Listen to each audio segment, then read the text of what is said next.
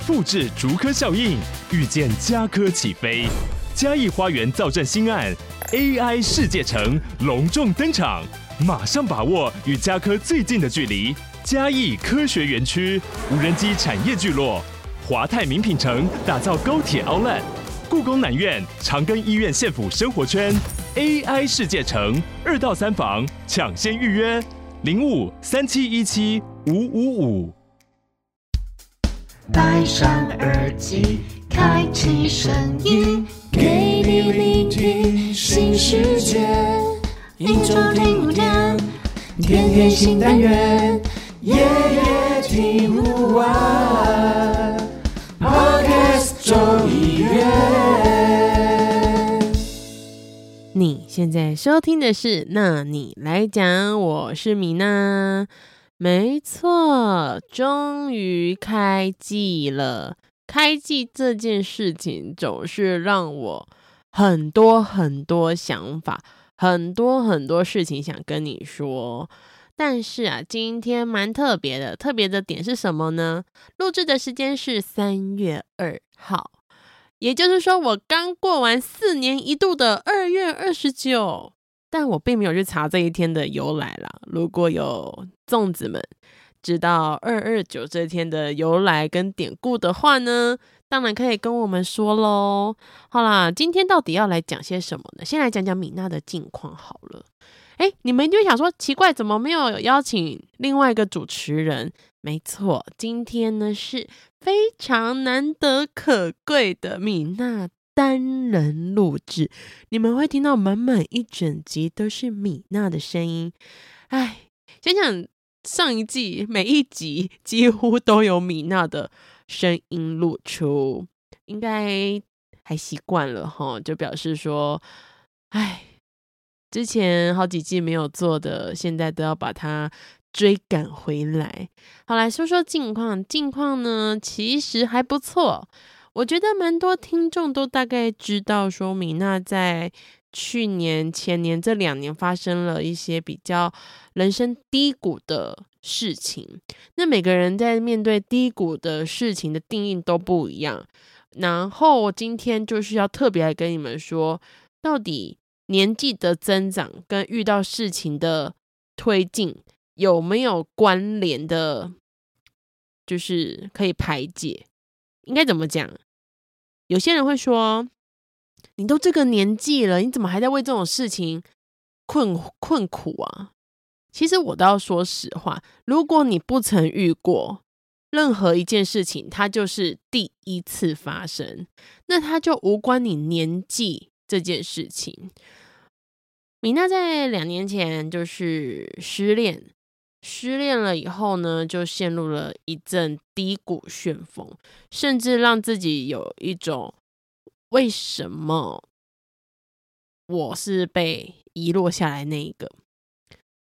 无论我分手的原因是什么，我都觉得好奇怪哦。明明昨天还好好的，明明昨天还在跟我说晚安，明天上班要早点睡，他今天有点累。怎么突然三更半夜就跟我传了一串讯息，跟我说，嗯，不好意思，他不想耽误什么什么什么的，很长一段。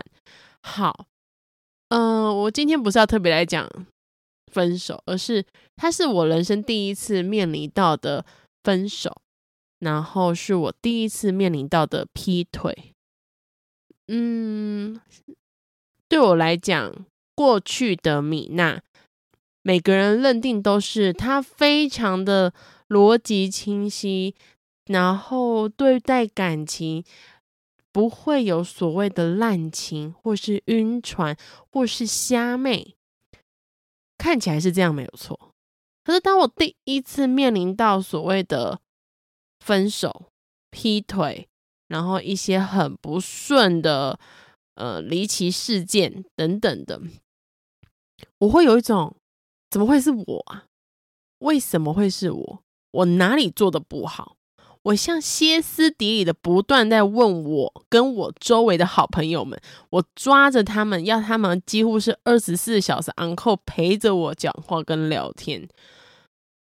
因为那一那那一阵子的自己，我完全没有办法独自一个人面对自己，我甚至没有办法去好好的思考，我现在我能做什么？我好像什么事情都塌了，什么事情都没有重心了。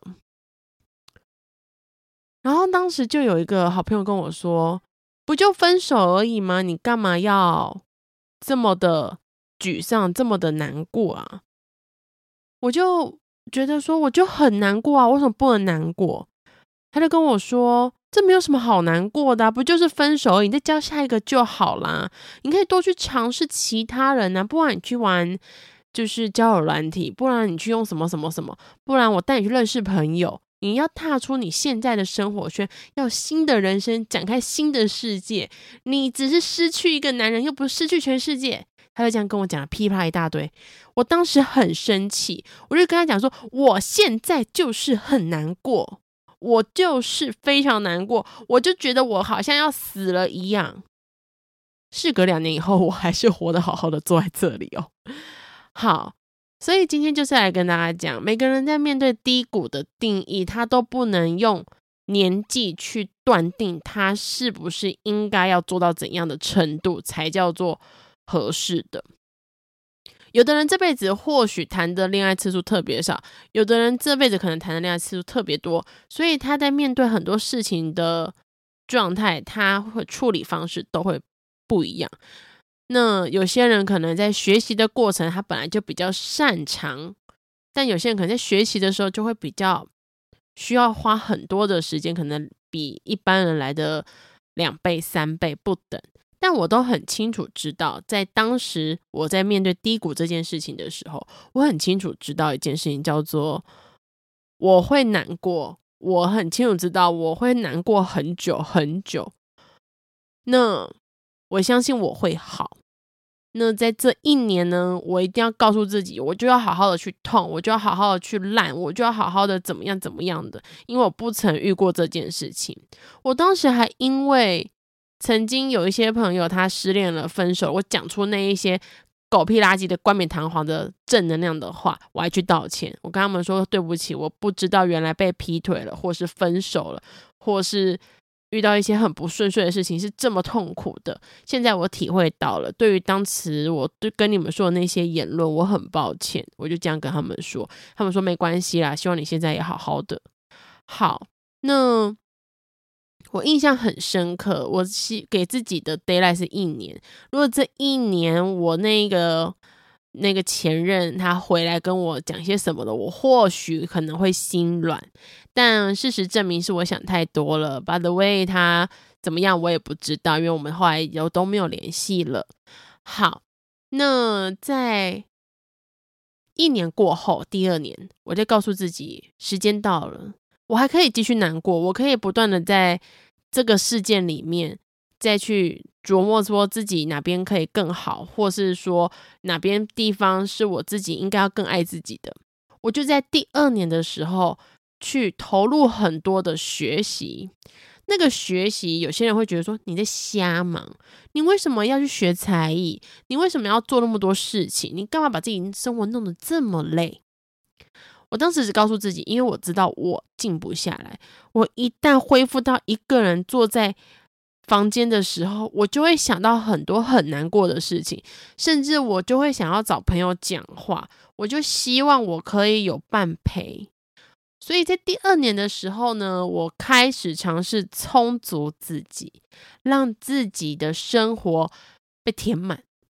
有些人说这样很累耶，你这样子根本是无效学习。对，我承认，我在过去的那一年，也就是第二年的时候呢，去年。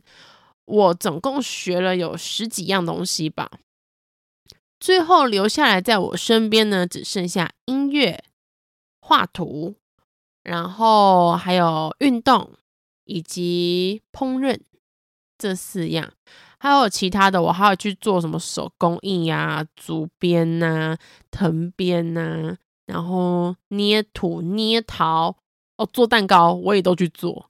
后来发现，真的我自己会尝试继续做的，就是像是弹吉他、弹钢琴，然后做一些烹饪料理，简单的，然后维持自己要运动的这个习惯，就发现哦还不错。然而，在这样子循序渐进下来的，今年已经来到了就是第二年第三年了嘛。我发现一件事情，我已经开始习惯什么叫一个人。我今天才刚去看完知名电影，哎，大作《沙丘》。在去年的时候，我一个人出国，一个人去旅行，一个人去做了很多事情。但是我发现一件事，就是当很多事情都要有伴的时候，自己一个人会让人家很诧异。我今天在买电影票的时候呢，嗯，因为它是刚上映没多久嘛，二月二十八才上映的《沙丘》，我现在去买电影票，店员就说啊，我们位置只剩边旁边的位置，没有中间喽。他说，如果你们，他说们你们要中间的话，就要被拆开。我说我只有一位，然后他就很惊讶的说，一位吗？那帮你安排在什么中间第几位？然后我说啊，好，没有问题。然后他还跟我讲不好意思，他说不好意思，我刚刚以为你要买两张。我说没有，就一位而已。这件事情同理也在餐厅也是一样的。我去吃那个美式餐厅，那美式餐厅其实大多都知道，它其实比较像团体聚会居多。我一个人的时候，店家就说：“你一个人吗？”我说：“对，一位。”他也是很惊讶，说：“哦，我们分量蛮大的哦，你可以吗？”然后我就跟他们说。那可以打包吗？然后他们就说：“哦，吃不完当然可以打包啊，不要浪费。”我才发现一件事情，就是你一个人的时候，好像别人也会很惊讶，甚至会觉得说：“哇，一个人呢？难道我今天看电影、吃饭、做任何事情，要有另外一个人在旁边才是正常的吗？”我不知道，我只知道说在。之前我真的没有尝试过一个人看电影，一个人去吃火锅，一个人去旅行都没有，因为我都有另外一半陪着我。当我真的回归到自己的时候，我说了嘛，刚分手的第一年呢，我都要找伴陪，我要朋友陪我，我我希望我这一年就是好好的陪伴自己的这个痛苦，可以拉着朋友跟着我。说实话，很对不起他们，但也很谢谢他们陪着我挺过来了。到了第二年呢，我就开始学习，而今年第三年了，我回归到最原始的自己，也是一开始的米娜。什么叫一开始的米娜？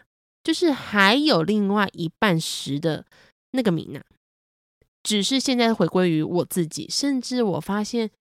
哦，回归于我自己的时候，我的情绪会慢慢的变得更稳定，然后让自己去筛选了不少该筛选掉的人事物。什么是适合自己的？什么时候东西不能再将就了，甚至我不能再包容了，我都应该要好好的调理的分析出来，我才能变得更好。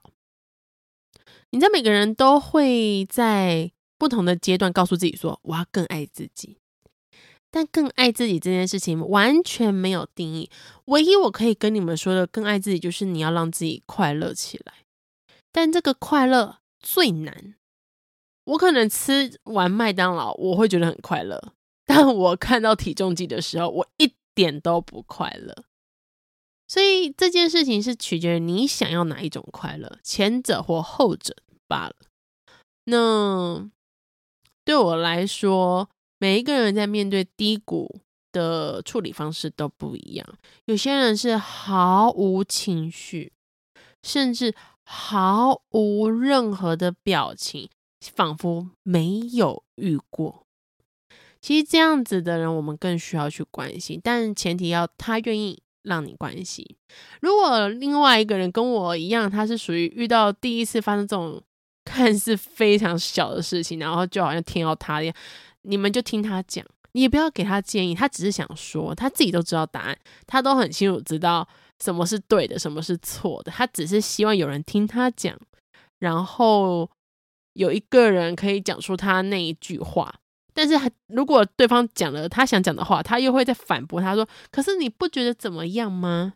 这件事情呢，就让我想到第三个故事，就是常常我都会收到不少的听众跟我。抱怨另外一半，然后就会跟我说明，那我跟你讲，另外一半真的很过分，他做了什么事情，我真的超生气的。然后我说，那你就骂他，你就骂爆他。然后他就会在很后面后面跟我讲说，其实他也没有那么坏啦，就只是他刚好做这件事情，我觉得我很不能接受而已。我说没有没有没有，你现在要骂他，你就骂到底，你不要还想跟另外一个人说他的好话，因为我跟你们讲。就算你现在跟我讲你另外一半的好话，我也不会看上他。我我我没有那么无聊去看上这一个我根本没有看过的人，又或者是我朋友的另外一半都不会。就是那是你们的事情，你跟我抱怨我就 OK 知道了，不会去影响到我对于这个人看法，或者是这一个人的其他事情，不会，我就当做是一个抱怨，因为毕竟。跟他过生活的也不是我啊，除非他今天做了一个很糟糕的行为，会危害到社会大众，我就会对这个人非常的感冒。不然其他的，我真心要跟很多人讲，你们抱怨不要后面还要想办法帮这个人做一个好的形象，那你就不要抱怨，你就让他一直都是好的形象，你就给我把他往肚子里面吞，不要抱怨完了，然后再跟人家说，哦，我跟你讲，其实没有这么糟糕，他还是对我很好啦。谁在意啊？根本就没人在意，好不好？我们就听你抱怨。我跟你讲，人生就是抱怨来抱怨去，最好风言风语的。为什么讲到风言风语？